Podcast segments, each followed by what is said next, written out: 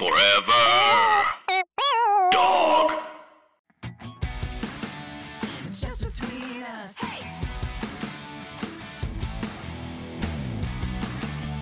Just between us. Hey. Hello, I'm Allison Raskin. I'm a writer, mental health advocate, and my dog Phantom is my best friend. Hi, I'm Gaby Dunn. I'm a writer, bicon, bisexual icon. Wink. And I went to a stranger's funeral on a yacht. What? Yeah. You don't even know about this. Melisa knows. Why does Melisa know? I don't know. She wanted to go on the yacht. But how did she even know about the yacht? TikTok. Oh, yeah, I don't watch my friends' content. I'll be honest. I'll be honest about Um, that. Okay, so let me set the scene. It's it's during the day on Friday, and myself and my partner ha- were very close friends with our neighbor who passed away. Mhm. These people knock on our front door, and we go. We're like, "Hello," and they're like, "Hi, sorry, um, we just were we wanted to know what happened to Dita," and we were like, "Oh." And so we open the door, and they're like, "Hi, sorry, we're the the uh, it's a couple." How uh, old like- are they? uh probably in their 40s 50s Okay. and they're um and so they're on the other so they go we live in the house like down the road. They described the house. We know that house. And they were like what? We went and knocked on Dita's door. She's not there. And you know we haven't seen her in like 9 months. Um usually we see her outside and stuff. So like we were just wondering if you kn- knew her and if you know what happened. And we were like i'm so sorry to tell you. She she passed away in May. And they were like, "Oh, that's so sad. Like we've lived here for 20 years. She lived here, you know, since the 70s. We used to see her all the time. She came to barbecues and stuff." And we were like, "Yeah, she, I'm so sorry she passed away." And they were so then we start talking, we get to talking with them. They leave. We're like, "That was so nice." We exchange numbers. We're like, "Oh, so nice." The guy texts Mal and says, "Hey, tomorrow actually we're going out on a yacht with um our friend. His mother just died."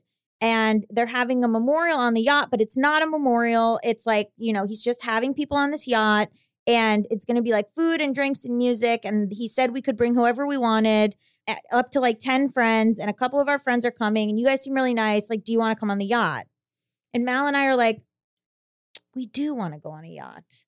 wow, this feels so risky to go on a boat with a bunch of strangers.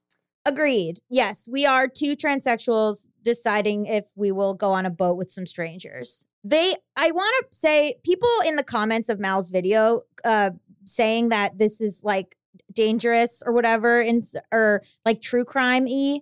I understand that. I don't know if it hurts or helps that they are not white. It's not like a white boomer couple, so I felt a little bit safer about it, and because white boomers are terrifying. And so Mal checked. They are, in fact, who they say they are. They have social media presences. They they do, in fact, own that house, etc.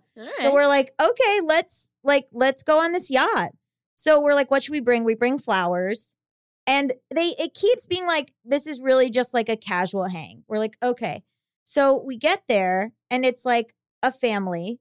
He's wearing all white, the main guy, the, our, our friend. And so he is like holding a binder. friend's. It's not your friend's yacht, It's not his yacht. but no. he's wearing all white. he's wearing all white. We Okay. realize he's leading the service. Oh, so we're like, uh, we go, we go on the boat. We realize that's a that's a it's a family. We're slowly realizing that it's like a family. what do you mean? Like it's not just a bunch of friends. Like it's like this guy, his family, Whose mother is it His. that died? his mother. But he said it was his friend's mother. No, no, no, no, no.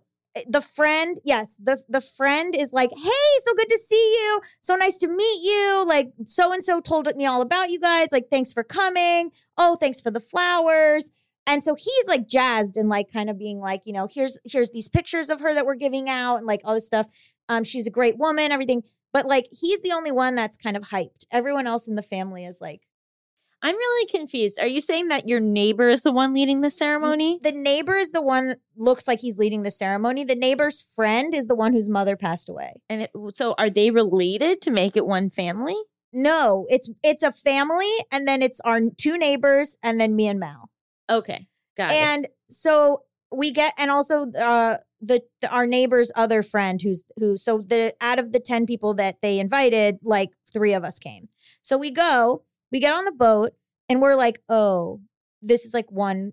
Other than us and the neighbor and their one friend. This is like a family. It's a big boat, but there's only probably like 25 people on the boat total. It becomes there's like a big placard of the woman. It becomes as we're pulling off the shore, it becomes clear that this is a funeral. Oh no. We're like, okay. So, but we're having like a good time with like our neighbor and like meeting this one friend of theirs and stuff. They're so nice. They're so wonderful. Like they're everything is fun and but like the family is kind of like eyeing us. And then the we go, there's like food. The guy, the uncle, or so okay, so the main guy whose mother passed away, he's like talking to us and being like, you know, jazzed, and he's wearing like just like a shirt and sneakers. And then there's like food. So Mal and I go upstairs to get the, the food. So we're in line, we're eating the food.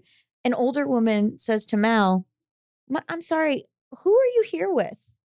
And we're like, oh. And Mal's like, um, with uh, you know, X, Y, and Z. And uh, she's like, oh, and like clearly not pleased.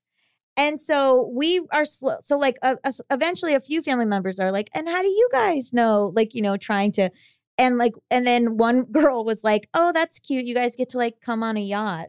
And we're like, "Uh-huh." They're all very Italian, so it's got like a a vibe of like bullish Italian, which like as Jews we like and are like comfortable with. But then they like 45 minutes in they stop the boat. Everyone goes to the front. Our neighbor leads a service. They put the woman's ashes to sea with the flowers that Mal and I brought. Oh my the god. the main the the guy whose mother it is is like thank you so much for the flowers. It was the perfect touch. They put not just her ashes to sea her daughter who passed three years ago uh, unexpectedly they put her ashes to sea as well. Peop, the family members are crying are talk, ta- sharing memories. They have a group photo. They make me and mal be in it. What? Yes. Slowly, where Mal Mal says, you know what? Mal was like, I have a crazy uncle. Like, I could see a situation where my someone dies and my uncle invites a bunch of strangers to the funeral, thinking that it's totally fine, and the rest of the family is like, Can you fucking believe what our crazy uncle did?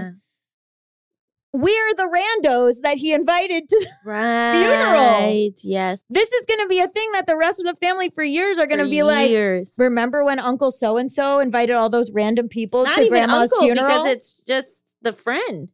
no, he the main Oh, the uncle allowed his friend friends to invite, a bunch of friends, pe- to invite, to invite people he'd met the day before. to a funeral. Yes. So we were very respectful. We asked questions. We were like, "It's so nice to like you know." Tell us about her life. Like, it's so nice to learn about her. Like, we were being like incredibly respectful. Like, we obviously we don't drink, so we were like sober. Like, we were like being tr- very unobtrusive. Like, but it was very clear that it was like the family was sort of like, why are these people here? Us and and um the other woman who the two people had invite the neighbors. And the family members don't really know the neighbors either. So it's like I would say five of us who are not needed at this funeral that are on this boat for 4 hours. Four hours? Yeah. Having a fine time, drinking seltzer, looking at the ocean, seeing dolphins and stuff.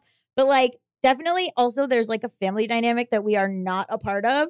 And so, like, one of the girls is saying, like, you know, speak crying and talking about her grandmother. And she's like, one of my favorite memories was like Uncle Roger's um wedding. Sorry to bring up your wedding, Uncle Roger, but it was one really great time for me. Again, sorry to bring it up. And I'm, I now I need to know what happened at Uncle Roger's wedding. Well, I don't think anything happened at the wedding. They're I bet divorced. something happened at the marriage. Yeah. And then, yeah. And then we got off. And then the main guy was, or the guy whose mother passed away was like, we were very, I mean, we were so respectful. We were like, this was so lovely. Thank you for having us. It was such an honor to learn about her life and what she meant to all of you and all these things. And he just goes, well, we got another person in the family. It's got 30 days, so we might all be back here again. oh my god. People So that was are my that was my Saturday. That was last Saturday. Anyway, this is just between us, a variety show filled with heartfelt advice Ridiculous games. and brutal honesty. we we were kind of doing a thing where we're like saying yes to stuff. I like, was going to say, like, you saying yes set this in motion. Like, I would never do this. But I would we never were like, go okay, in the so first these place. random neighbors invited us on a boat the next day, and then I also had like just seen a forensic files where t- where three people had died this way, and I was like, I think it'll be fine. Oh this is like when we went to that Halloween party. That's a little different because that was like your town and other. It was a bigger event. This is like a funeral that you crashed. We didn't know it was a funeral. It was a memorial. which they pitched to us so hard as being like, it's not a funeral. It's not going to be a downer. We're celebrating her life. It's going to be music and other friends. Like that's how it was pitched. Oh, oh boy, wild stuff. anyway, we need hobbies, me and Mal. We have got a great episode for everyone today. We're going to be talking to Claire Fallon and Emma Gray all about TV, dating, reality shows, and The Bachelor and inclusivity. It's like a really fun convo. And later we'll be talking all about quiet quitting and what does it mean and is it real? No. Not really. but first, we have got to answer a listener's question. And you know what that means? Hit it! International question! International question! International question! Cat! Canada. Ooh. Love it. Bonjour, Montreal. I don't know. I'm guessing. Okay. Hi, Gaby and Allison. Huge fan of the pod. My question is Do I actually have to come out? So, No. next segment on No, Just no, Between. no, no, no, no, no, do it, do it, do it. So, I'm a sex pleasurable asexual. I have sex and I enjoy it. One of the main reasons I don't often tell people about my sexuality is because it's kind of incongruent with my sexual activity. And in order for people to understand it, I have to talk about my sex life. It feels like I need to give more information than other people do just so people won't write me off as non sexual. If you're gay, you say you're gay and people just move on. You say you're ace and people assume you're celibate. It's exhausting and kind of unnecessarily vulnerable to have to explain your sex life to people every time you reveal your orientation, even to people in the queer community, heck, even to other types of aces. People find it deeply confusing, and half the time I have to use analogies and get into the difference between romantic attraction, sexual attraction, and libido.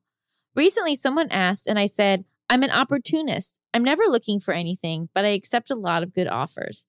The sex version of not hungry, but I could eat. Basically, if I say asexual, I feel like I'm misrepresenting myself, and if I get into it, I feel like I'm oversharing.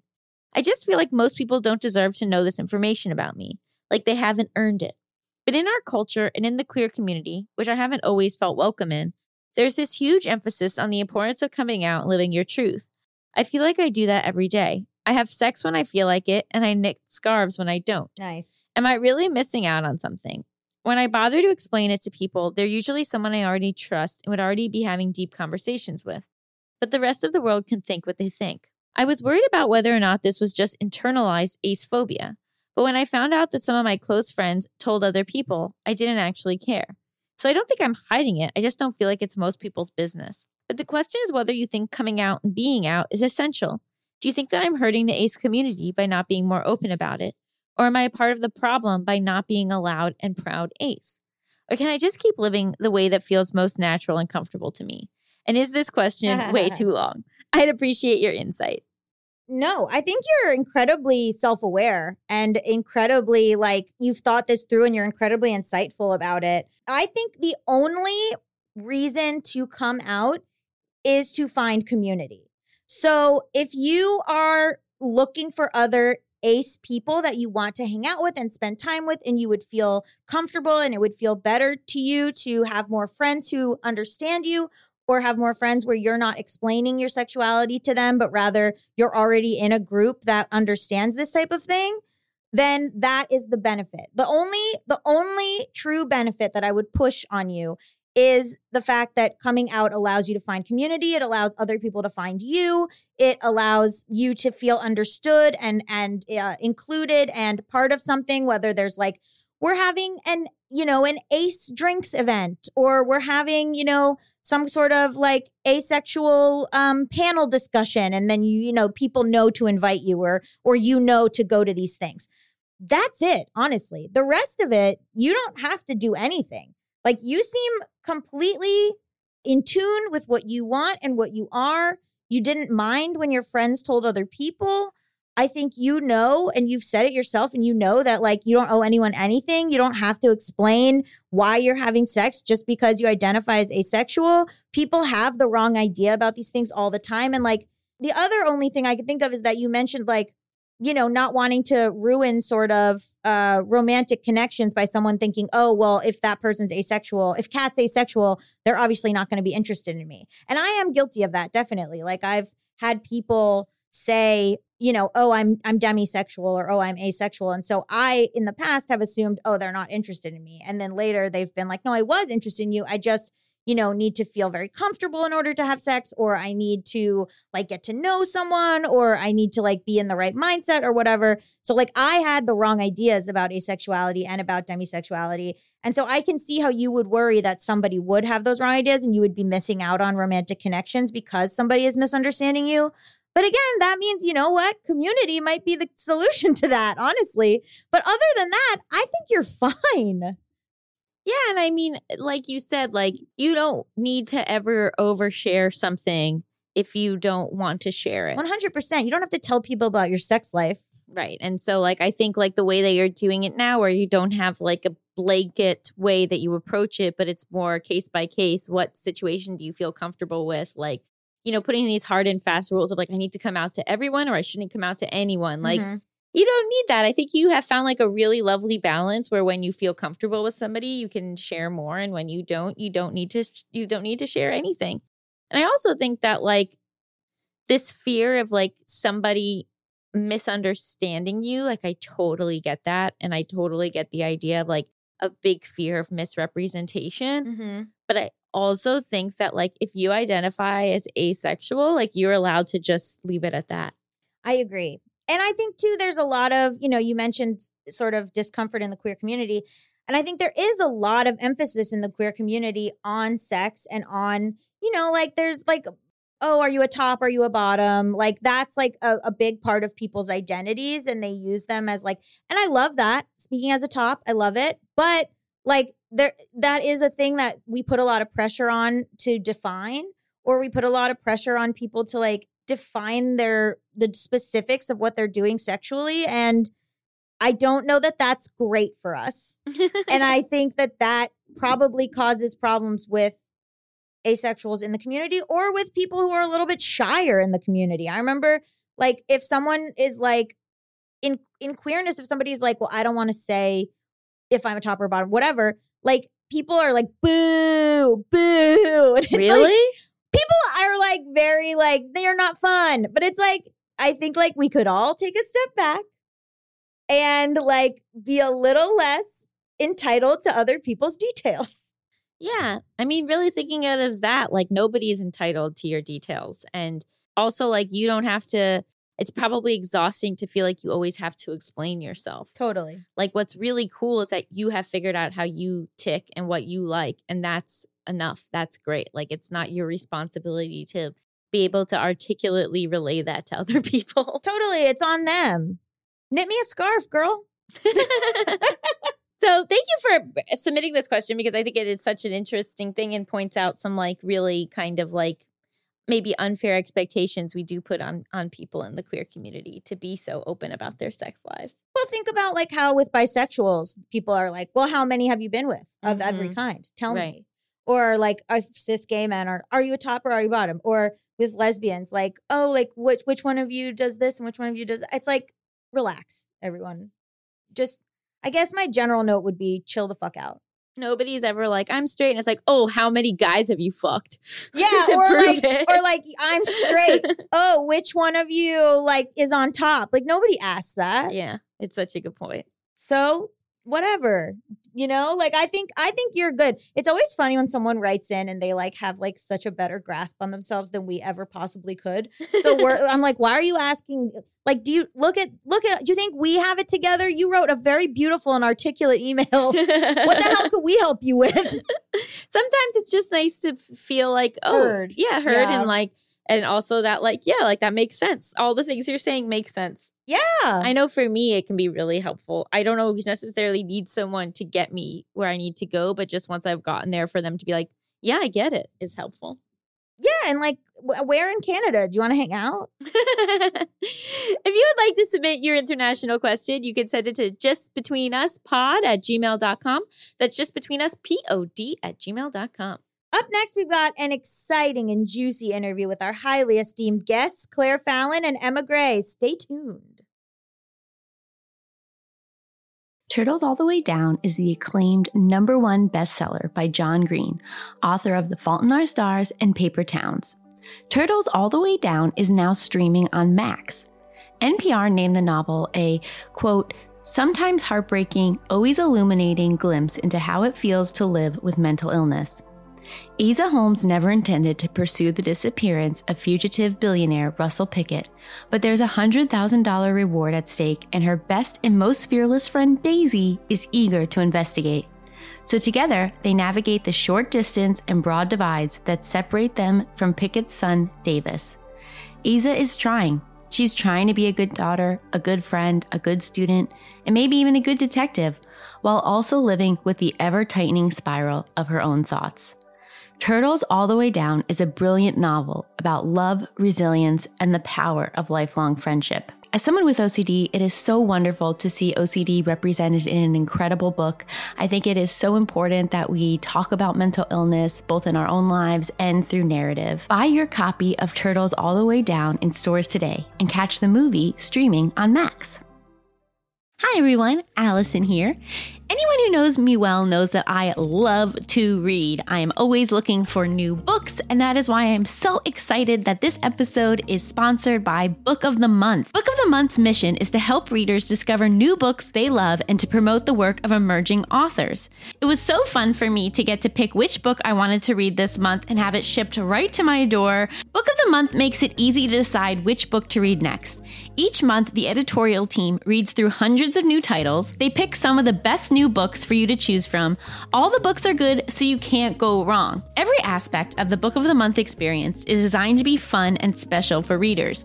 They have a highly anticipated release at the beginning of each month. Books are delivered in this really adorable bright blue box, and there's a fun app to help you pick your book and track your reading process.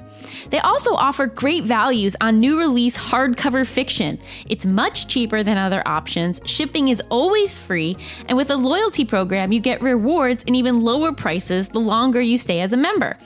My first book from Book of the Month was The Husbands by Holly Gramazio.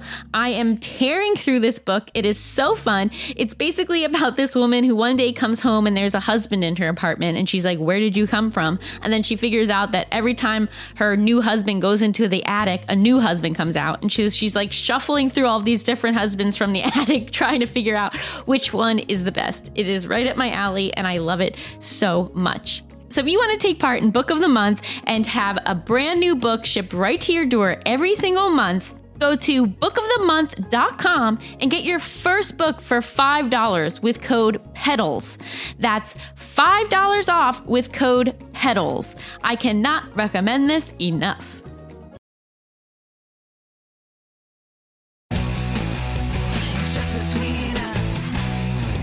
Back to Just Between Us. It's time for the juiciest, most scandalous, most controversial segment known to all of podcasting.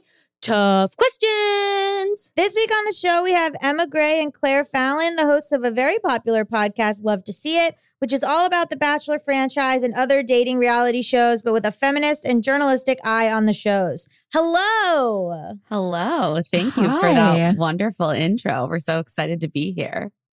Oh my, I could dive into this topic for hours, as I have with both of you on your show. It's true. Yeah, um, I, I think that like my first question has got to be like, why do you think people love reality dating shows so much? Oh, That's what's the not big to question. love? Yeah. I know. How, I, I love how Emma's like, that's a big question. I'm like, why not? Like, obviously, people love them. Both things are true. I think that that these shows offer something that everyone craves, which is obviously gossip. Like, we all want to be bonded together through discussing all the embarrassing and weird shit that other people do, especially with regards to their love lives. I think that people love romance. We love to believe in love. And so it also offers us love stories. So many of us are obsessed with love stories. It's drama, it's chaos. It just feeds like every consumeristic, like narrative impulse that I personally have. And I know I'm not alone. Oh, absolutely. I agree with everything that Claire said. I think that there is something specific about dating and romance where it is a topic that can kind of overwhelm our individual brains. And it's something that feels both very collective and also very, very individual, right? Like we're all kind of on our own little dating and romantic journeys. And that can feel really isolating a lot of the time. And so I think there is like a soft piece of ourselves that these reality romance shows kind of hit at. And also like a voyeurism of, and, uh, and also a simplicity of like, oh, wouldn't it be so nice and convenient if there was just like this really clear set of structured steps and this pool of just 20 random people. And if you just like did the thing at the end of a few weeks, you're going to have love. I mean, is there any other genre that completely blends together so perfectly our desire for like aspirational wish fulfillment and the desire to like gaze upon a train wreck and be like, Yeah. at least I'm not like that? like it marries those things together beautifully. I will be watching The Bachelor and get so nervous for when I have to do it.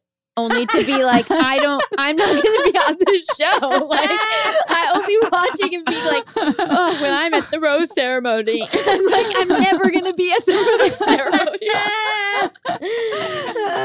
Creates a level, even like I remember watching the queer season of Are You the One? It creates a level of stress where I've put myself in that situation. And I was like, oh my God, this person is me. This person is my ex. This person is like, it just triggered all of the things where you're like projecting yourself into the entire situation. Oh, yeah. I was legitimately having like stressful moments watching it because I had just broken up with someone who was similar to one of the characters. Characters, person, a real person. but they Person, are character, also they're kind of both characters. right? they are they're both real people and they are constructed characters on the show, which is one of the most horrifying things about reality TV. Yeah, I mean, that gets to sort of like the morality of it all, right? Because, like, you know, I think like we try to be good people in this world, we try not to exploit people, but then we're also like consuming this type of show that like kind of hinges on exploitation. And so, how do you like navigate that in your head? Because I have a hard time doing it. uh, just like a constant feeling of like death in the pit of my stomach like that Yeah. like like there isn't really a good solution and it's something that i think we often sort of talk ourselves in circles about and like where we sort of land is these cultural products exist and they are popular for a reason and like if the two of us just decide not to watch they're not going to go away and they are saying something about and also simultaneously kind of constructing the culture and so i think what we try to do is be critical consumers of this kind of media and like encourage other people who might want to or in, find themselves enjoying these shows but but want to do so in a way that maybe feels a little bit more constructive or ethical like to try to kind of get in the mud with us and ask the important questions and see what kind of lessons we can we can glean Yeah. Yeah, I think it does create like a lot. I mean, I watch it as like an observer of straight culture where I'm Yeah, just like, what fair. is this? the straights Um, aren't okay like it's very clear from the bachelor one episode and you're like it's not we're not well And I remember you pitched me the show at one point being like, it's about polyamory. and I was like, in a way, it is. Because I'm so like, there's all of these queer ideas in it where it's like, they're all friends while they're dating the same person. They're all like, you know, uh, uh, know that the other person is going on other dates, allowed to be in love with multiple people, and almost like, oh my God, you could be in love with two people at the end. Like, obviously, they make you choose, but you know, I there's these like queer ideas to this thing that is so heterosexual and so straight. And you know, it's I think there's been more people coming out, not Colton, he doesn't count, but um the other ones ones. like I think it does have such an impact if we can get these types of things in front of the eyeballs of like the most mainstream audience whether it's like their neurodivergent stuff that happened with the uh Mhm. Elizabeth, Elizabeth. and ADHD or um Demi being bisexual like we are getting these little it seems slow to me progress but it is like we are getting small things through. Even like that they were promoting Bros on the Men Tell All, which is like the first studio gay rom com. My partner was like, Why are they doing this? And I was like, No, this is good. This is good.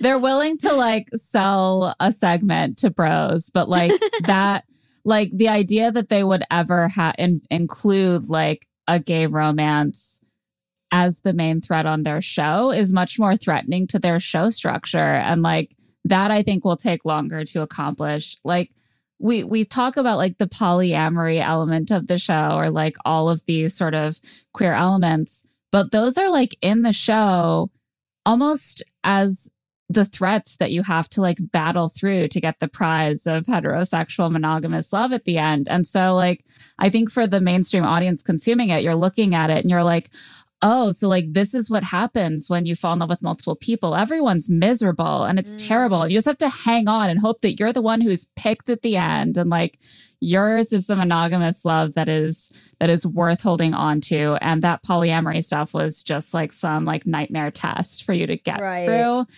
and i think that's how like a lot of the time how these sort of uh, marginalized experiences are used in reality Mhm. tv like they're included but in a way that's sort of like but we like clamp down on this in some way or we're actually including it in order to be like that's something that we have to like protect our our ourselves from like it's a Mhm. dangerous thing and i think the bachelor is like the ultimate example of that they're like we're doing this crazy like edgy thing but all in service of like ultimately banishing it in favor of marriage between two white people to a white man and a white woman who will have children. Christian children. christian children. Beautiful. And if they're not christian we're simply not going to talk about it.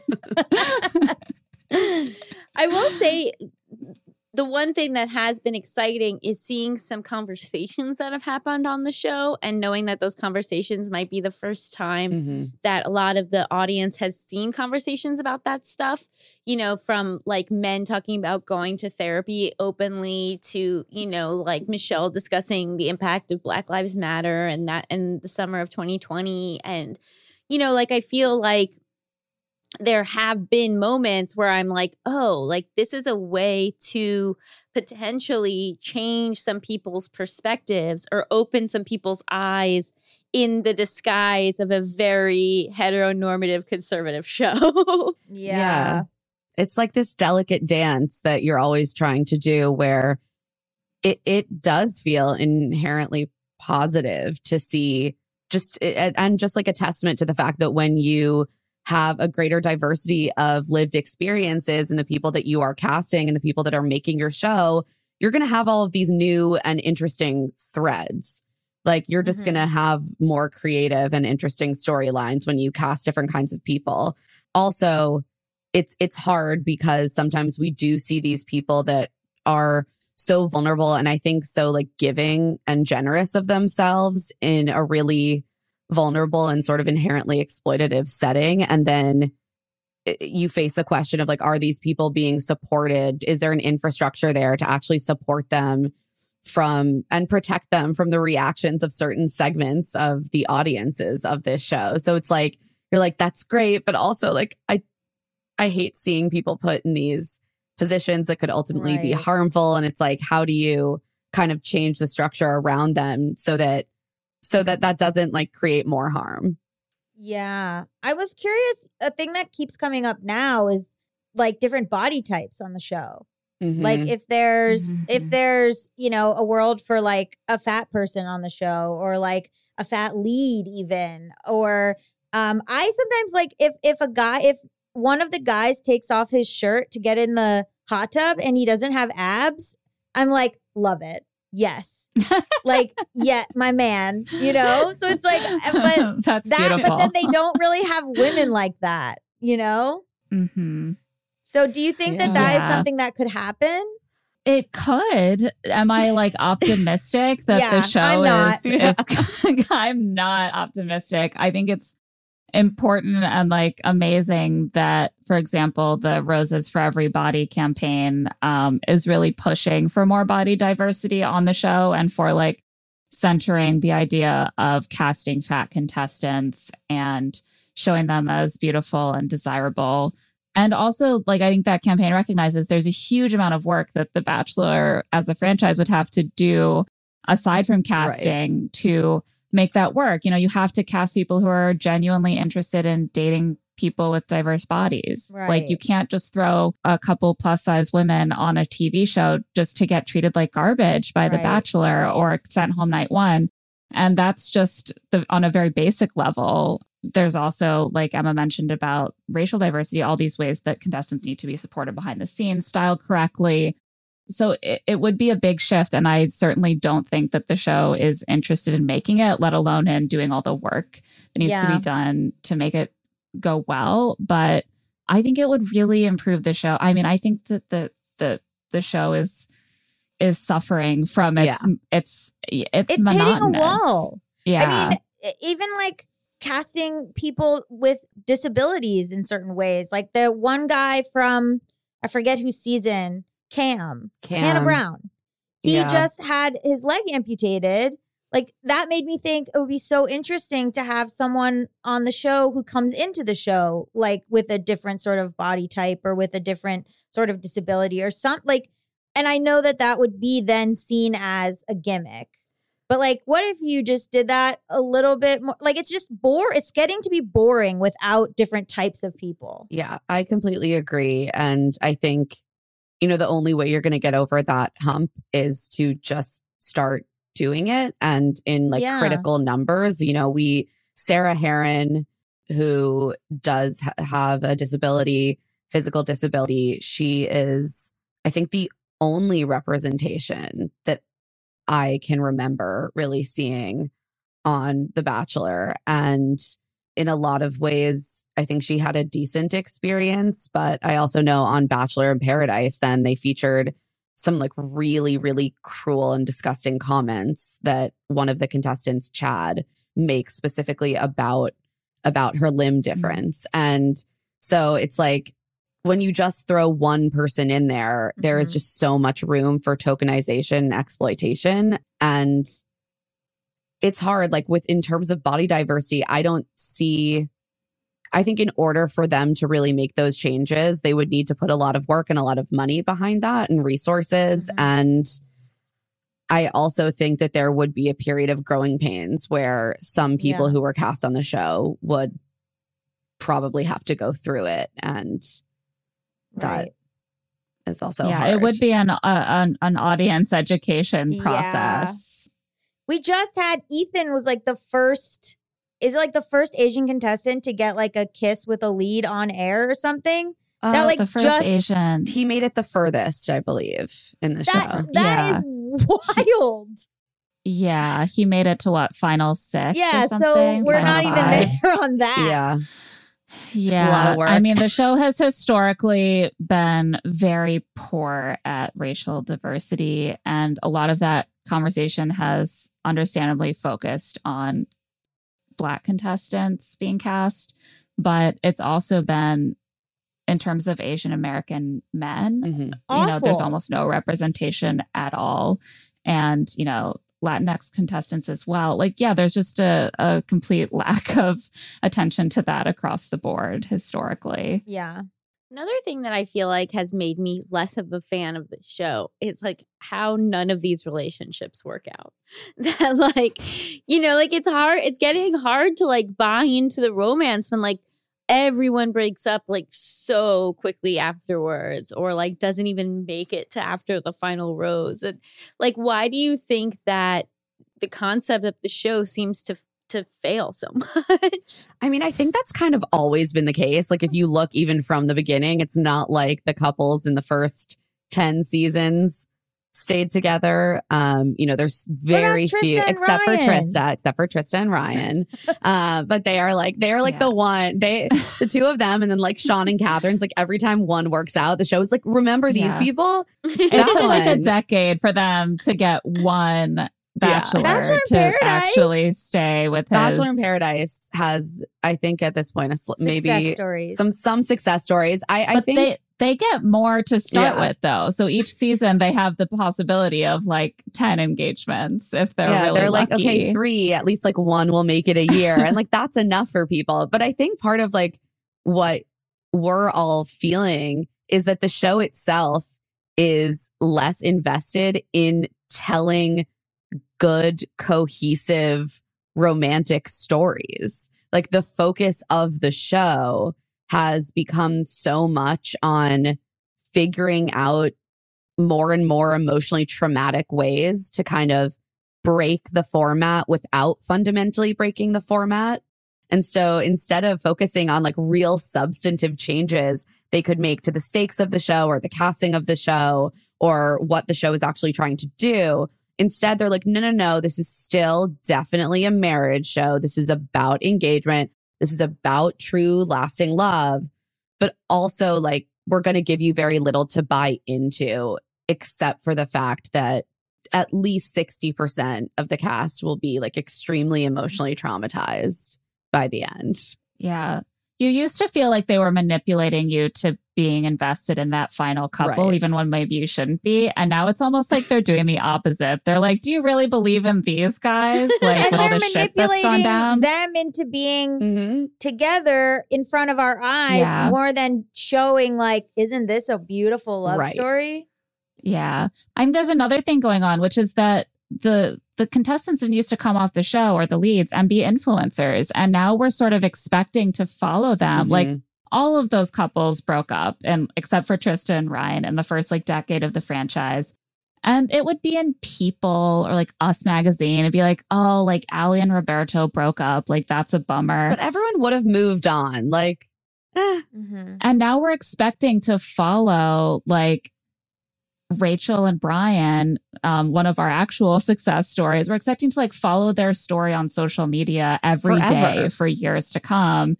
And there, so the the the strife that turns up in these relationships, the breakups, the churn, feels like it looms much larger in Bachelor Nation than it once would have. We would all be like totally maybe focused on the current season. Instead, we're devoting a lot of our time to like keeping tabs on all of those former leads and their partners. That's a great. And it kind of brings up like another question I had, which was like, how much are we owed to still know about them? Like, it, you know, like we've talked about this on the show before, but like if we saw your whole love story unfold, like I want all the details of your breakup too. You know? yeah, I think it's so normal that people who have invested time and energy into a televised couple like do feel some level of entitlement curiosity to to understand how things kind of wrap up but it's it's hard it's like how do you create that balance where people are still allowed to have some amount of healthy boundaries and you know be able to communicate to their fan bases like they're not actually entitled to every single piece of their romantic lives until the end of time just because they went on one season of a t- television show. I think that if you go and you get engaged or you date someone on TV, you should expect that you at least need to like say something publicly if and when you end that relationship. But do you have to answer every single commenter every single day you don't post a photo with mm. that person who says, Are you broken up? Are you broken up? Are you still together? Why haven't we seen them? Like, no, no, we aren't actually entitled to to that kind of like daily surveillance. But I think social media makes us feel like we we are. Well, and part of that is on the contestants too. I mean, to some extent, like if if you are clearly building your influencer platform on the relationship that yeah, you're that's in, true. if you're making it a big part of your content, then it is sort of hard to turn around and argue like, how dare you, you know, Want to know? want to know what's going on with us. They've just disappeared from my feed and I won't be addressing it. Like, no, like you're making your living off of selling that information to everyone. And you have to understand that that is creating a sense of entitlement to people. Like you are selling that Yeah. sense of entitlement to your They're romantic details to people. They're not ready. They want they it's a it's a heavy mix of like you get off the show, you didn't have this audience before, now you do. So you want to post constantly with the person because that's going to get the most likes and views rather than just you by yourself. You want the the influencer money. You want to try to get brand Mhm. deals if you're not getting brand deals. Sometimes probably the brand deals are like, "We would love to do a commercial with you, grocery store Joe, but Serena has to be in it." Or like whatever Right. most likely it's we want Serena and you could be there as well. Uh, but like you know, I think like it's that kind of thing, and and so they're not prepared either. They go on the show hoping to become an influencer afterwards, or they come off the show and they ha- were ge- had genuine intentions. And they don't realize that it's gonna be a fucking circus for them and this person for the f- forever. And like, is is do you buy into the circus? Do you want the money? Do you play? Do you make these like very clean, beautiful videos that Hannah G and Dylan make? Or you know what I mean? Like, I'm just dying to know what Hannah G and Dylan's actual life is like when they're not like seem doing date to night and she's putting on a tiny dress. I'm sure they are, but like all I know about them is that she's always putting on little dresses and doing her like date night makeup routine. And then he like he kisses her. is a. wa- I think he's a wife guy. He's definitely a wife He's guy. just happy to be there. so real. Yeah, he's just happy to be there. Yeah. Uh, and good for him. Uh, and so I'm like, you know, I, I they they're not ready. There's no media kit. I imagine the show does not prepare Mhm. them. You you don't have to. I think also like start. You know, we start out on the on the internet in a certain way, and you don't have to answer. Like if you go to Reddit and you see people are like discussing whether you're wearing your ring or not, you don't have to address that. These are just Reddit people, but it feels in the moment so immediate. Yeah. that you're like, I must respond. I must respond. A lot of Oh times, my the best God. response is to just do nothing. But you're not media trained. You don't know. You you were a realtor five weeks ago, so like you just don't have any idea. Yeah, I think that's such a good point. There is such an odd thing where like people can achieve this level of instantaneous overnight micro fame now. And it, I think we underestimate like the impact on people's like, Mental health, mental stress, stability. Yeah. Like I, I think that we even feel it, you know, having a very, very small platform in the a niche podcast space. And I still like if someone is angry at me on Instagram or like on Reddit, like I get like severe anxiety. And that's such a fraction of what someone who comes off a reality show and is engaged. and you're the kind of bringing your feedback that they family into it, and Right. then they nitpick your family. And like I get it. No, it, you know, someone goes on the show, their uncle wore a MAGA hat one time in a picture. I get it. We're all upset. But like, you know, you're not like thinking like, oh God, I hope my uncle didn't wear a MAGA hat one time and now everyone on Reddit hates me. Like it's wild what's going on. Yeah, there's an incredible amount of scrutiny on Bachelor contestants that like doesn't really exist for any other reality Right. show. Which, if I were coming up in the world and I was like looking to get cast on a reality Yeah, show I- I to launch go my for The platform, I would not go for The Bachelor if I could avoid it for that for that reason, among others. Hopefully, I wouldn't have any photos like that in my past. I'm not aware of any, but like Reddit commenters figure out Everything. things that you know I wouldn't know about myself probably. But I think an interesting thing you see with bachelor couples is that so often in the years after they come off the show, the ones who break up and the ones who stay together will describe the same sort of dynamic, which is like we face this incredible like onslaught of attention and pressure to be a certain way and the couples that stay together will often talk about how they were each other's rock and the couples that break up will often talk about how they handled it differently and they didn't really know how to be that for each other because they were being like, why are why do you want us to do this in response to that attention? Why can't we do that instead?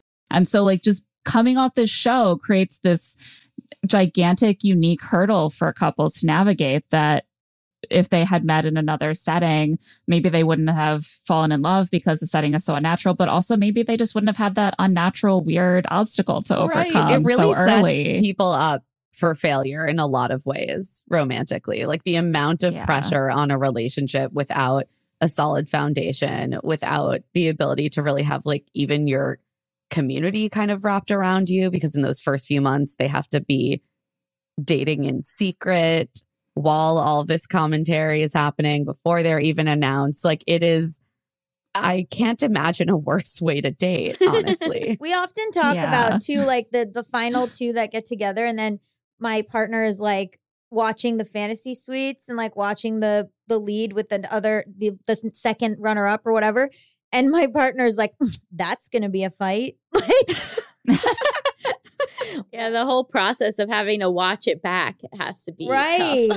Oh yeah. Brutal. yeah. That was a big part of the Ben Higgins uh, and Lauren Bushnell breakup narrative was that she never got over him telling JoJo that he loved her as well, which Lauren did not find out until she saw it Right. air on the show. Right.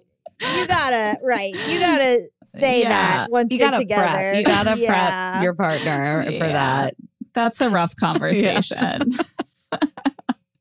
We're going to take a quick break, but stick around.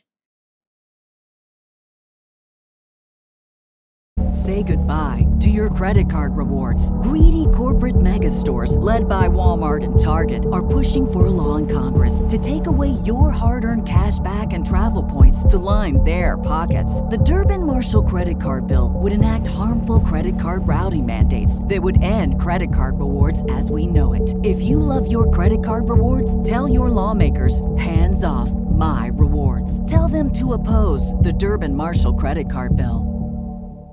Our bodies come in different shapes and sizes, so doesn't it make sense that our weight loss plans should too? That's the beauty of Noom. They build a personal plan that factors in dietary restrictions, medical issues, and other personal needs so your plan works for you. Noom doesn't restrict or shame when you want to treat yourself. Their flexible program focuses on progress instead of perfection. You don't have to give up carbs or anything. And with their daily lessons, you can learn something new about your food choices every day. After just a few days of using the app, I learned how to recognize cues for overeating and how to choose the right foods to feel full. Stay focused on what's important to you with Noom's psychology and biology based approach. Sign up for your trial today at Noom.com. That's N O O M dot com and check out Noom's first ever cookbook, The Noom Kitchen, for a hundred healthy and delicious recipes to promote better living. Available to buy now wherever books are sold.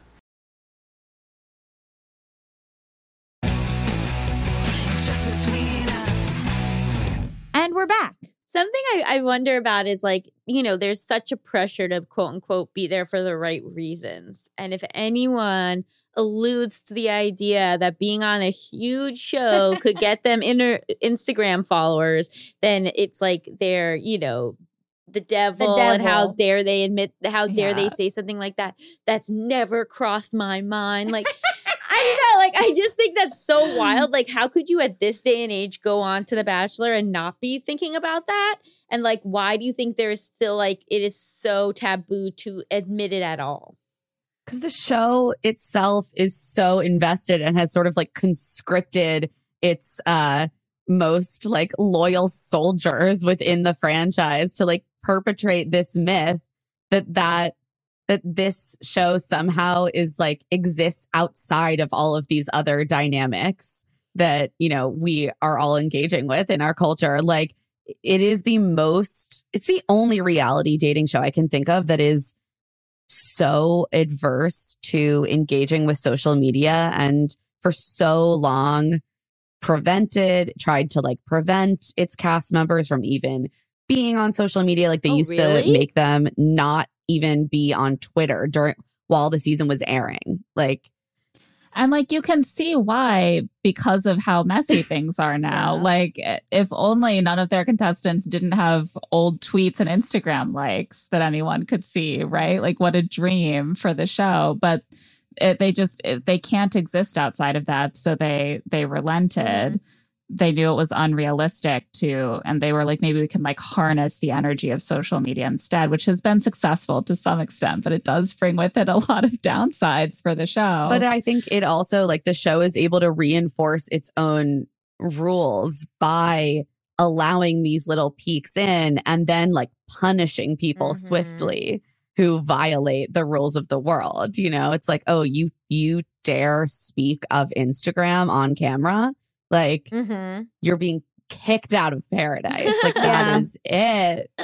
You're done. My favorite was definitely Thomas being badgered into admitting that he had considered that sometimes The Bachelor is cast from past contestants of which he would be one. And he was like, Yes, I suppose that had crossed He's my like, mind. I did They're like, "We about knew it. I thought about it one time that that was a thing, and they're like, He's like, I can't say for out. sure that I've never considered that possibility. And they were like, it seems like a realistic. Yeah. That was so wild to me. That whole time that they were Wild. villainizing Thomas, I was like, what?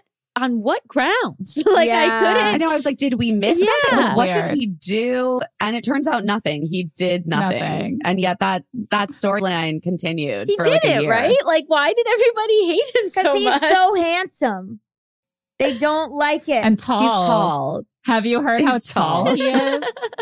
Also, there's just Men like the, it's like funny that. to watch with people who have never watched before. So, like, my friend's new partner is watching with us, and uh, they're like, "Why doesn't she just say she loves him?" And I'm like, "Oh no, you can't. You have to say they can be falling in love. Like to explain these things, I sound nuts. Like I'm like, no, no, no. And then it's like, well, have they been sleeping together the whole time? No, no. They can only sleep together when it's the final three and they get this room.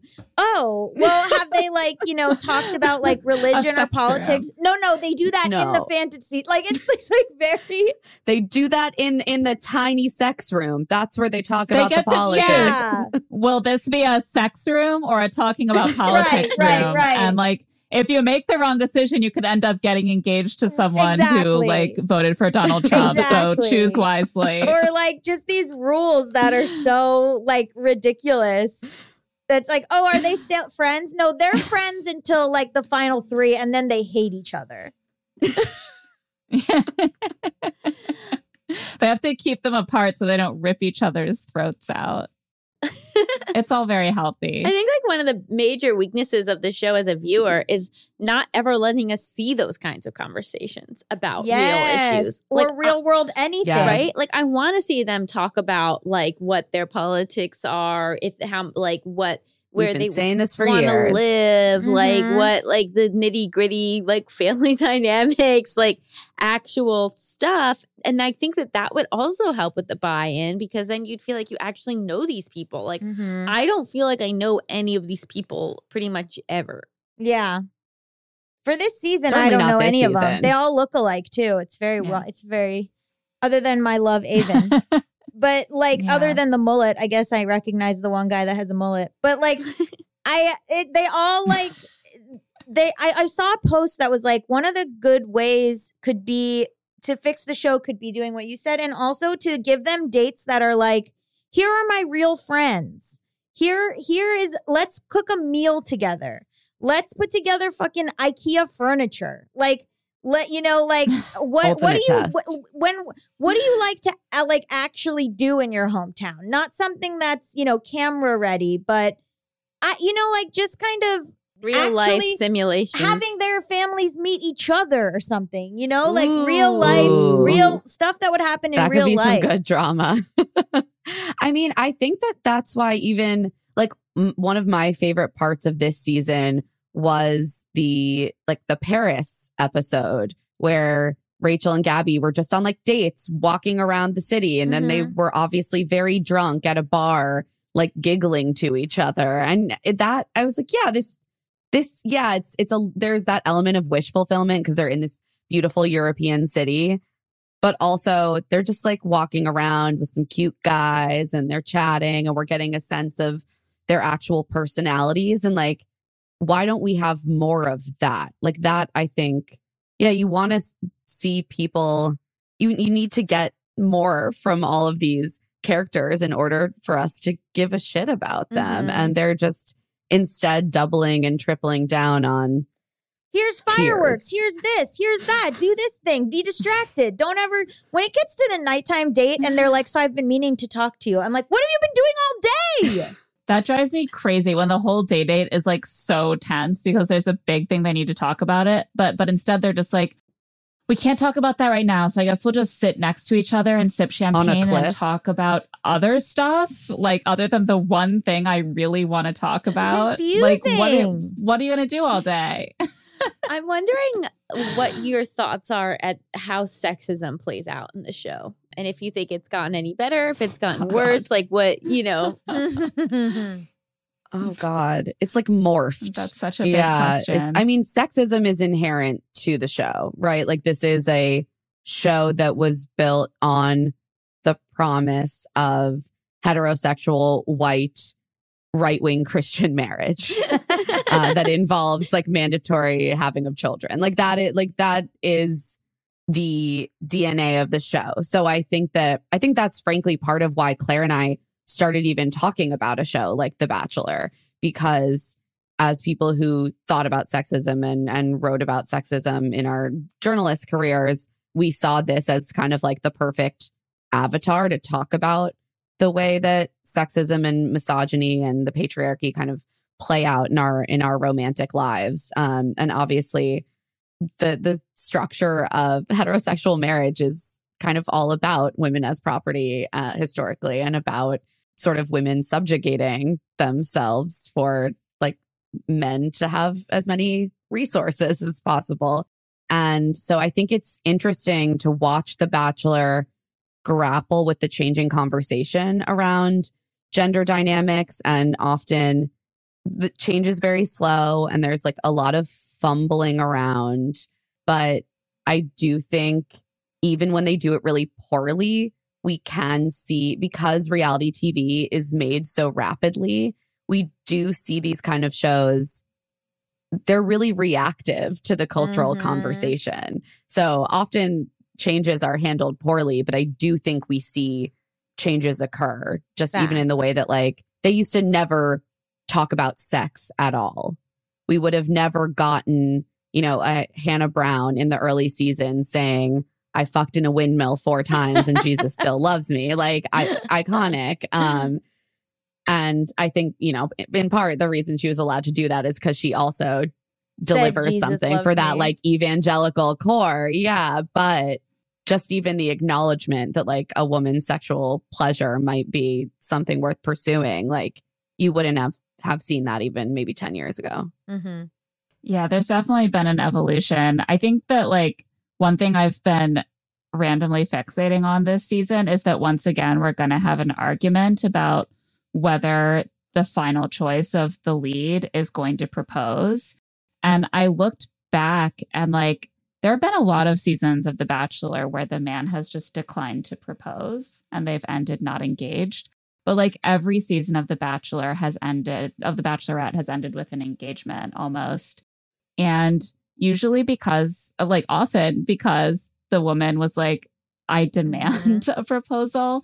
And there's something just about the fact that the show is built around the act of a Yeah. proposal, which is so inherently like sexist and patriarchal as a construct that like it is this thing that men it's theirs to give or withhold it's um, it's their choice to decide the timing and the manner of it and the woman's place is to long for it and to feel that it is the ultimate marker of her worth and acceptance to be offered it and so I fully, I mean, I'm someone who still to this day is like, I wish my proposal from my husband was more romantic. Like it's so deeply baked in. You're just like, would I be a better woman if like he had like covered the wall with love notes and like lit candles instead of just being like, hey, the ring came. Like, do you want to marry me? You know, it's so deeply baked in. I, I, I was just like, couldn't it be a little bit more special? Um, so like I understand why that desire is there in the bachelorettes because it's so deeply baked in. You're like, I'm here, I'm supposed to be the most desirable woman. Why can't I have this thing that I've been so deeply conditioned to want and to to have as my joyful moment, my moment of success? Why can't he just give it to me? I I don't think that women should feel pressured to like not get engaged at the end if that's what they want in order to like prove that that their motivations are correct.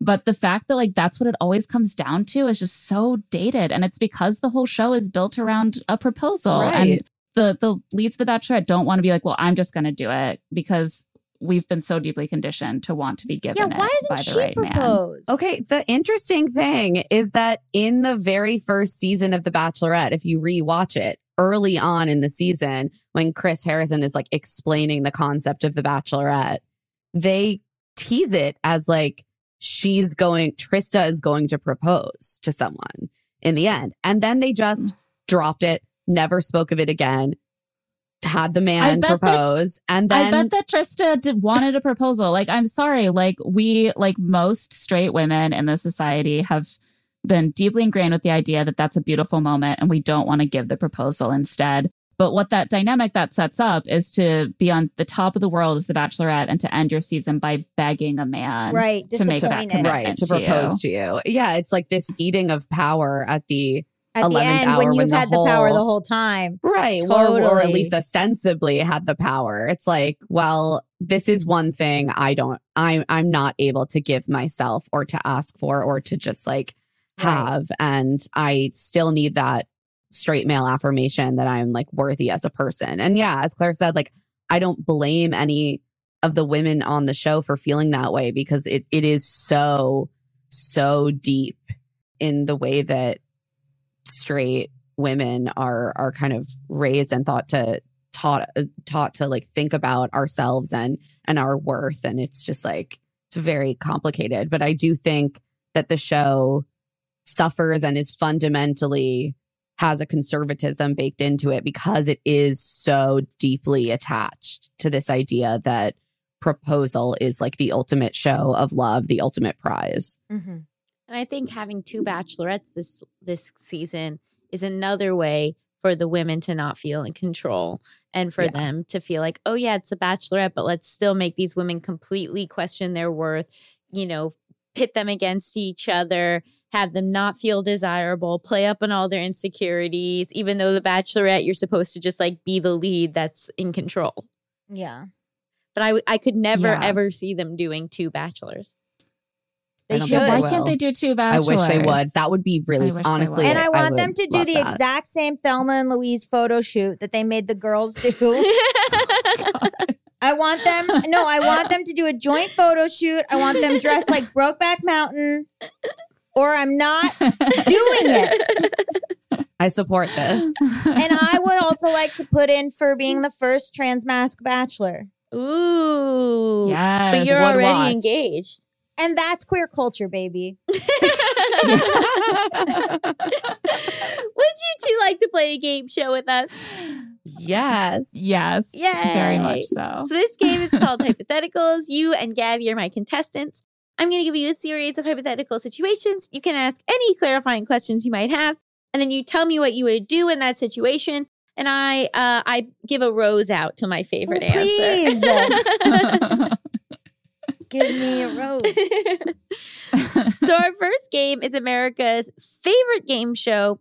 Would you stay with this cheater? Your partner of eight years goes to a psychic who tells them that they let their real love get away, and that's why they are so miserable in their current life. Reacting to this, they immediately go find their ex from college, propose, and sleep with them in an effort to get their life back on track. About one hour later, they come to their senses and confess everything to you, promising they will never see another psychic. Would you forgive this cheater? Claire, Emma.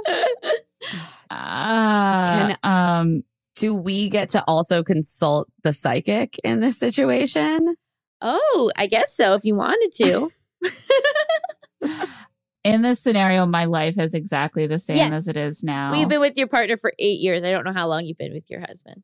Okay. Oh, Mm. this is interesting. I would leave. I'll tell you what. I'm Okay. gonna leave. Lay Because on me. I they proposed to and slept with, and that all was in the first hour of the psychic. So like the psych, they saw the psychic.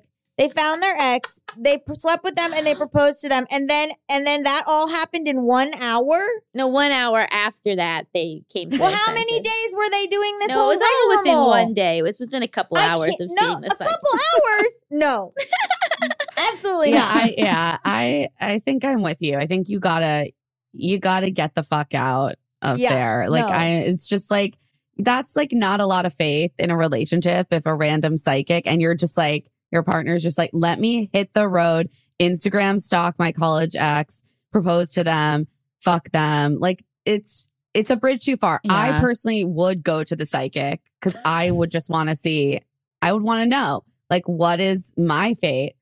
Should You would I believe be this also- psychic? The psychic, the psychic takes off her mask. It's actually your partner's mother who always wanted them to be yeah, I, that's what. I mean. Like, you could you could expose the Yeah. scammer. Like, I'm writing an investigative journalistic piece Yeah. Oh about the psychic. And that's how I'm going to get my book deal. I'm going to leave my partner, get my book deal, Exactly. end up on the of New York control. Times bestsellers list. I'm sorry. So far, this just sounds like a HuffPost personals blog at best. I'm sorry. Maybe you could do a lot with the material. Here's what I'm going to say. If your partner could like really get, like, make all that happen, that's not something you do on someone's advice. Like, they really wanted to, Right. They were to bang their waiting. ex. Mm. like, real I bad. agree. Like, Yeah, it was it was just like building. the- like, it was already there. they never even Right. went to a psychic. no, they did. Okay, the psychic No, I is the college ex again wearing a mask.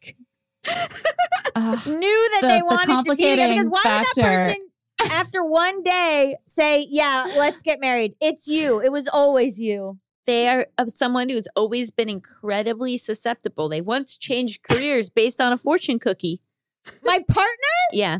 sounds oh, like oh, my well, current then I got to actually. leave them anyway. It's not a good yeah, I don't think I could. I don't think I could be with this person.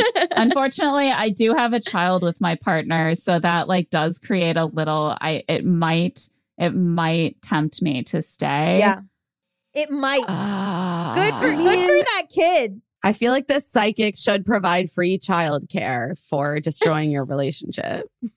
I will say that if we did break up, I'm hearing great things about the lifestyle impacts of joint custody and getting 50% of my days back. So, you know what? I think I would go ahead and leave my partner. and that's the best answer. The psychic takes off her mask. It's Elizabeth Warren. She says, "Free universal pre-K," and it was all politics all along. Oh, I love, love it it. now. okay, our next game. Are you a terrible parent? Oh, God. Your child, four, keeps pinch. Is this a therapy session? Here we go. Your child, four, keeps pinching everyone as a goof, but it is causing real problems at the playground. So the next time they pinch you, you scream and pretend to pass out from the pain for a full five minutes. Your child is hysterically crying the whole time, thinking you are dead, but they never pinch again. Are you a terrible parent? yes. I'm sorry. That's that's a no-no. Which part specifically? scaring your your small like not yet mentally developed practically a baby child that much thinking they've killed you is extremely traumatizing mm-hmm. and pinching is like not great but it's like developmentally pretty normal not that big of a deal there are much better ways to handle that i follow a lot of parenting accounts now on instagram You're like pinching is fine. I'm sorry. The ability to lie there while your small, small child cries time. hysterically, thinking you have they have killed you, like that is sociopathic. Like that is deeply fucked up. Your kid's gonna be in What therapy. if they don't? Okay, Claire. What if they don't? You. It's not as far as they killed you. What if you just pass out for like twenty seconds and then open your eyes and say, "Oh my god, that made me pass out, not killed." I think that's fine. Aren't they just gonna be like, why aren't people ever passing out when I pinch them other places? Yeah, I don't know if that would have the same deterrence. I'll say some people are deeply allergic to pinches, and you never know who it's going to be. So don't pinch anyone because some people will pass out. that is kind of adorable. Thank I'm you. allergic to pinches. You say Okay, there's I- one in one in one thousand people are allergic to pinches, but you never know gonna who say it's going to 20 be. seconds, very different than five minutes. And the scenario we heard specified five minutes. That's true. I'm also going to say you relying on fear to like fear even that something bad is happening to you as a deterrent for your child. It, it happens sometimes. Your child bites your nipple, you scream because it really hurts. That isn't it. It it does sometimes turn into them thinking that acting like that is an appropriate way for them to handle problems. by screaming and saying, like- "I, you've hurt me" when you haven't. So now your child's just playing dead yeah, every you keep time. getting calls from the teacher that they've been passed out for five minutes. Because they didn't get a, a second juice box.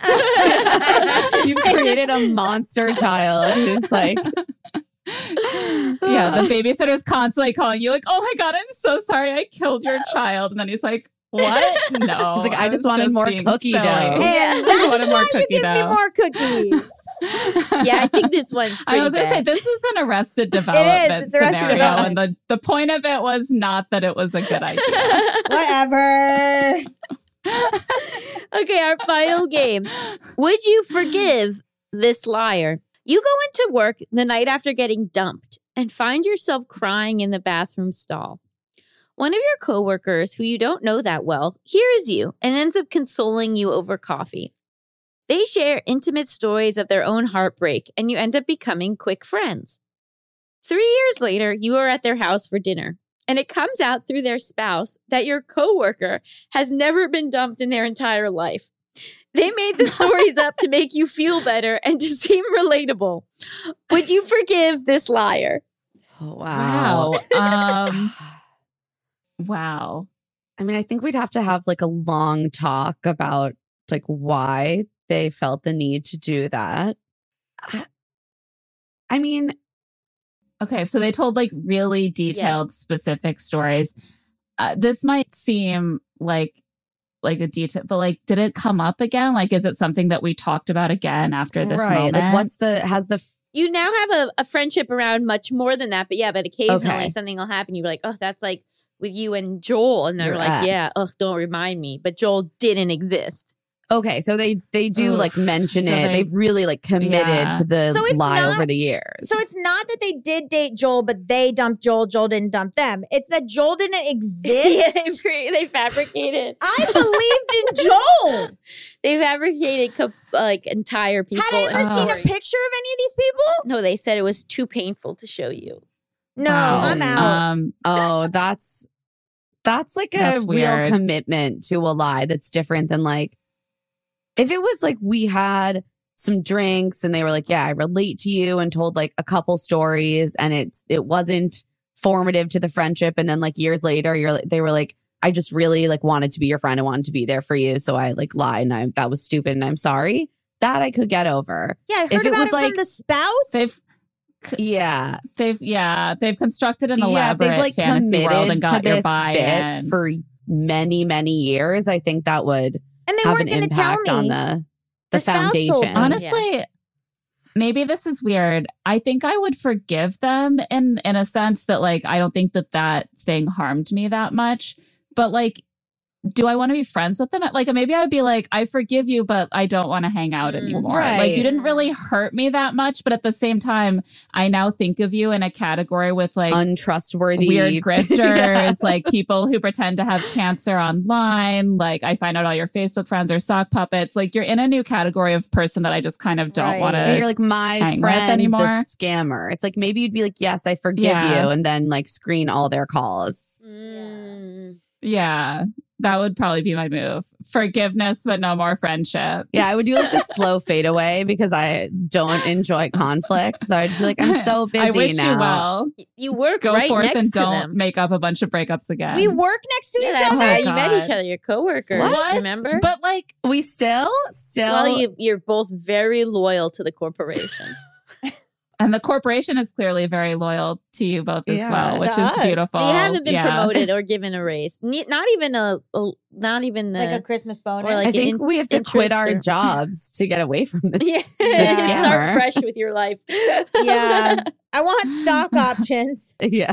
Go on The Bachelor to get away. Become an influencer. then some Reddit person digs up Joel, who actually was real. oh But my you didn't know god. Joel. Yeah, but Joel's like, I was real, and this person was mean to my. Uh, I don't know. They come up with so so many stories. Reality Steve. You know what I mean? Well, if you go on the show and your trauma dump is that you're like, my friend made up someone named Joel Yeah. that they dated and was heartbroken by, and that person never existed, then you've set yourself up for a Reddit expose. But I would also be like, that's some fascinating trauma. Oh Haven't heard that before. Yeah, Oh I was God. like romance scammed by my best friend. Yeah. Like, Yeah. Uh, where are where are the contestants who are victims of romance scams? yeah. One of the girls on the show next season is from the Tinder swindler. Like she's just one of the girls that got Tinder. Honestly, I would love that. Like, it com- give me more overt scam content in my bachelor viewing. That would really be great. Oh, this was so fun. Thank you so much for joining us. Where can people find you, follow you, and listen to your pod? You can find our pod uh, wherever you get podcasts. You can find us on Instagram at Claire and Emma Pod and on Twitter and TikTok at Love to See It Pod. And then I'm on social media at Emma Lady Rose. And I'm at Claire E. Fallon. Our podcast, of course, is Love to See It. We also have a newsletter, Rich Tax, which you can find on Substack. And thank you so much for having so us. This was super fun. Stick around after the break. We'll be talking all about quiet quitting. Shh.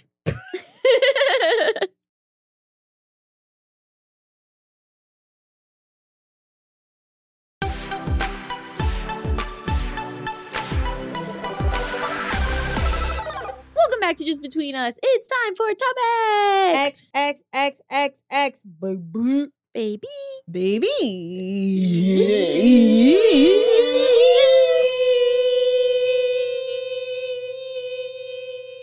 Ow!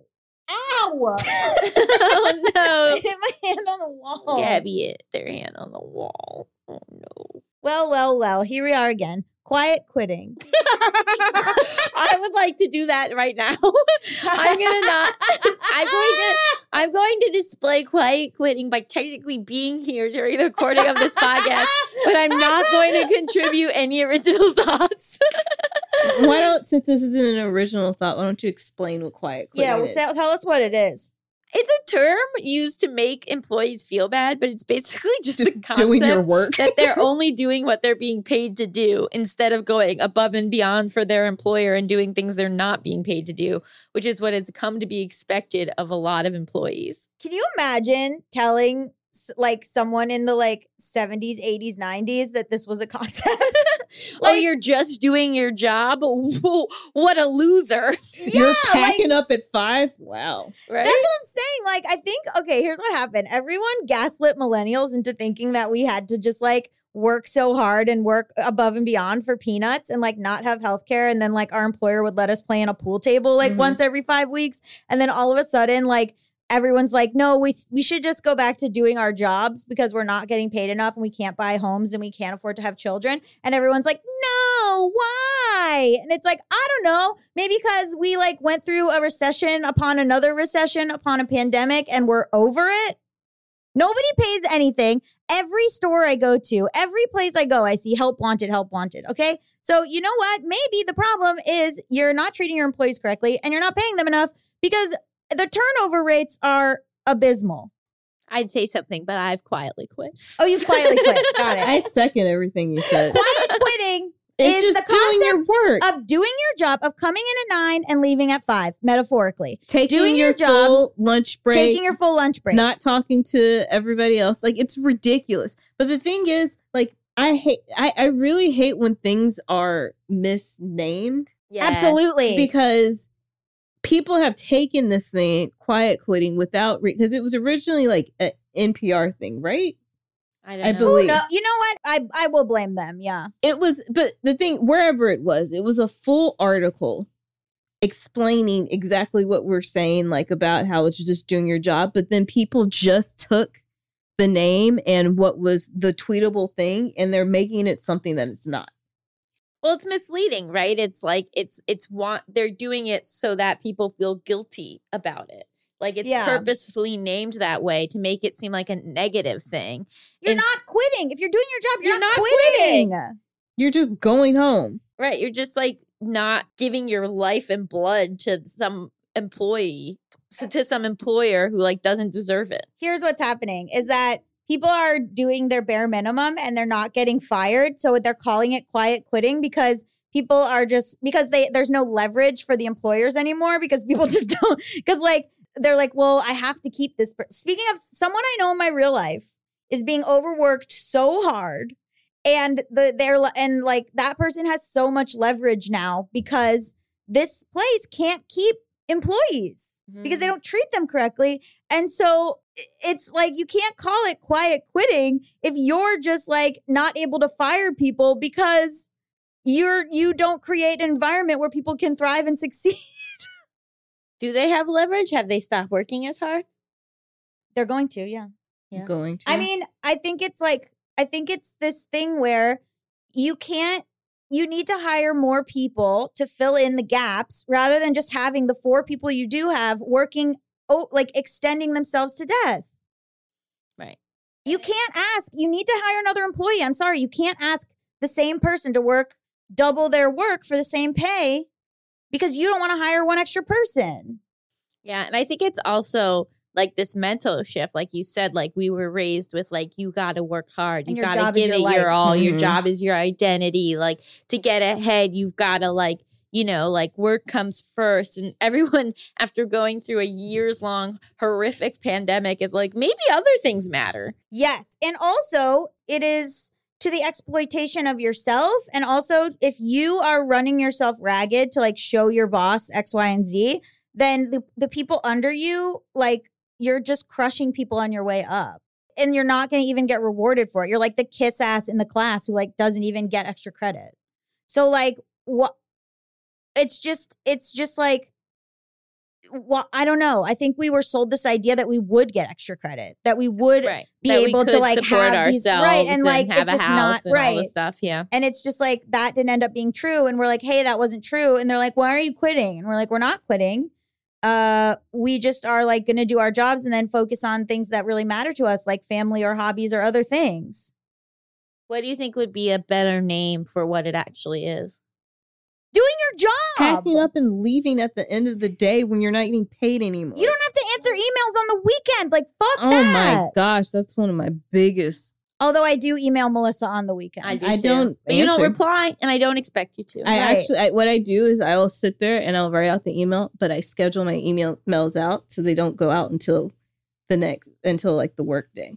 Oh. you are a workaholic I'm not a workaholic. I just like if I'm sitting there and I see it, then I don't want it to like. but you want I don't- yeah I don't consider myself a workaholic because I work for the things that I want. Like I can stop. I there's just a certain amount of lifestyle that I would like. And so like I work to maintain that lifestyle, but like if I didn't want to maintain that lifestyle, I just wouldn't do as much work as I do. right right I saw someone have an email signature that was like, please keep in mind that my work hours are not your work hours. So feel I no need that to like reply when reply when it's your work hours. wow And I thought that that was like so cool. Yeah. Like it's such a what like I feel like that culture is awesome of like, yeah, get back to me when you're on the clock, not Yeah. like immediately or when I'm on the clock. yeah. I thought that was the coolest. Yeah. Yeah. Or just like if you're not going to pay people a living wage, which we literally don't, which again, like the people that are pissed about this, I've largely seen like older, older white people. And like, if you're pissed about this, you, when you were coming up, when you were working your beginning jobs, you were making enough money to support yourself. The cost of living has not maintained the same level as the uh, minimum wage or or wages.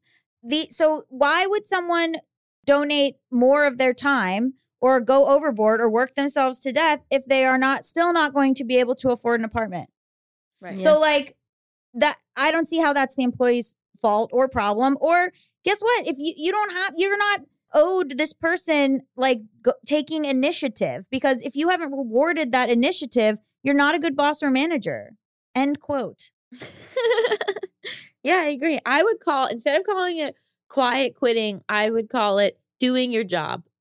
Exactly. Doing just your job. Yeah. and why do we put all this? You know, like people used to just like go and like do their little accounting jobs or do their like work at a restaurant or whatever. But now there's like uh, there's like all this pressure to be like the most initiative or like become like a famous accountant on TikTok or whatever. It's like everyone just calm down. And Well, hustle and have more than one job and Yeah. Well, before when you weren't at work, no one could get in touch with you. Oh Yeah. God. because you didn't the have dream. email or or a smartphone. Right. Right. And so that really shifted. Like, you know, I think when my dad was a lawyer, like pre having like everyone Mhm. email him versus post. Like Mhm. it's different. It's it changed work Yeah. culture in both good but mostly bad ways. Yeah. I like that one time where Gaby was texting us about something about work stuff on a Saturday, and we were both like, "No working on a Saturday." You- they were trying to work, and both people are like, "Nope, we're not entertaining this. Goodbye." I hear you. I have my own problems with it. I have my own problems with it. My boss is a real hard ass. Just kidding. My boss is me. Um, but and well, in some ways, in other ways, no. But yeah, I think like having boundaries around when you answer things. And I see a lot of people fighting back. I'm on like Reddit. I'm on late stage capitalism Reddit. I'm on the anti work Reddit. And you see a lot of good examples of ways people people respond to requests from bosses that are unreasonable. So if you're looking for some of those, I suggest heading on over there. what can you give one? Oh, it'll just be people being like, I don't answer emails on the weekend or something. Just like being there, they'll have like a bunch of them, or it'll be, you know, a boss saying, I need you, I know you asked for this day off, but I actually need you to come in. And the person will be like, I asked for that day off months ago. I will not be coming in. This is not my fault. yeah. So, I've also had like clients that expect more from or like expect immediate things or expect like I laid out a outline of things of this is what this is for this price and then they expect more and I'm like, "Well, you need to pay more." uh huh. Or like I resend the emails showing that like this is what you paid for. You're not getting more than that. Mm, hmm Do people get hostile? One person did. But then Yeah. they uh when i laid everything out and then I said if you want more then you can pay more and they're like okay this is fine and No, it sucks that like the expectation has become more, mm-hmm. and to, Pay to has do not. and the pay has not, and then to do what what was actually agreed upon is like seen as like that you're somehow ripping them off, ripping them off, please. Poop on the clock, baby. This is like, has anyone seen the movie Clerks? Hello, Office Space. Those are your that, that that's what you should watch this weekend. Yeah, I'm I'm not even gonna come to these recordings anymore. you don't have to You're not You don't coming want me to anymore. come anymore? you say you don't want to if you don't want to be here don't be here. I here want to be here. Okay. Quiet quitting would be you coming and then just not saying anything. Yeah. That's no quiet quitting is you coming and showing up and doing the work but like not staying to do the TikToks Yeah, or not Yeah. like not talking to us in between or whatever. Yeah. Yeah, I'm not gonna talk to you guys in between. This Okay. shit- the- I'm just gonna sit like this. Okay. I'm just kidding. No, um, but it's it's hard. What do we rate this episode? I rate it 80 out of 7 finding community. that's got to be your highest rating ever It is. I will rate it 42 out of 35 roses. Nice. nice I'll rate it 13 out of 6 don't ask more of me than you I don't know don't ask more of me that's. Don't you know? Don't ask, don't tell. We're just don't ask. yeah Well, thank you to Claire Fallon and Emma Gray for being our guests, Just Between Us is a Forever Dog production hosted by me, Allison Raskin. and me, Gaby Dunn. Produced by Melisa Diamond Monts. Edited by Coco Lorenz. Executive produced by Brett Boham, Joe Cilio, Alex Ramsey, and Tracy Soren. Brendan Burns composed our killer theme music. To listen to this podcast ad-free, sign up for Forever Dog Plus at foreverdogpodcast.com slash plus. And check out video clips of our podcast on YouTube at youtube.com slash foreverdogteam or on our channel, youtube.com slash justbetweenusshow. Make sure to follow us on Twitter, Instagram, and Facebook at Forever Dog Team to keep up with all the latest Forever Dog news. Also at Allison Raskin, at She Is Not Melissa, at Gabby Road, Emotional Support Lady Substack, Patreon.com slash Gaby Dunn, and also Allison's book, Overthinking About You. Go and leave a Goodreads or an Amazon review. Um, you can also go to Scribd and see my book, Stimulus Rack. But Allison's, give them reviews. Okay, bye. Forever. Dog. Spring is in the air at Littleton Coin Company, and we want to help you brighten your collection. Visit us at littletoncoin.com all month long to enjoy 15% off your purchase. With a wide selection of coins, paper money, supplies, and more, Littleton Coin Company has something for every collector's taste. Use promo code SPRING at littletoncoin.com for 15% off your purchase all month long. Restrictions apply. Littleton Coin Company. Serving collectors since 1945.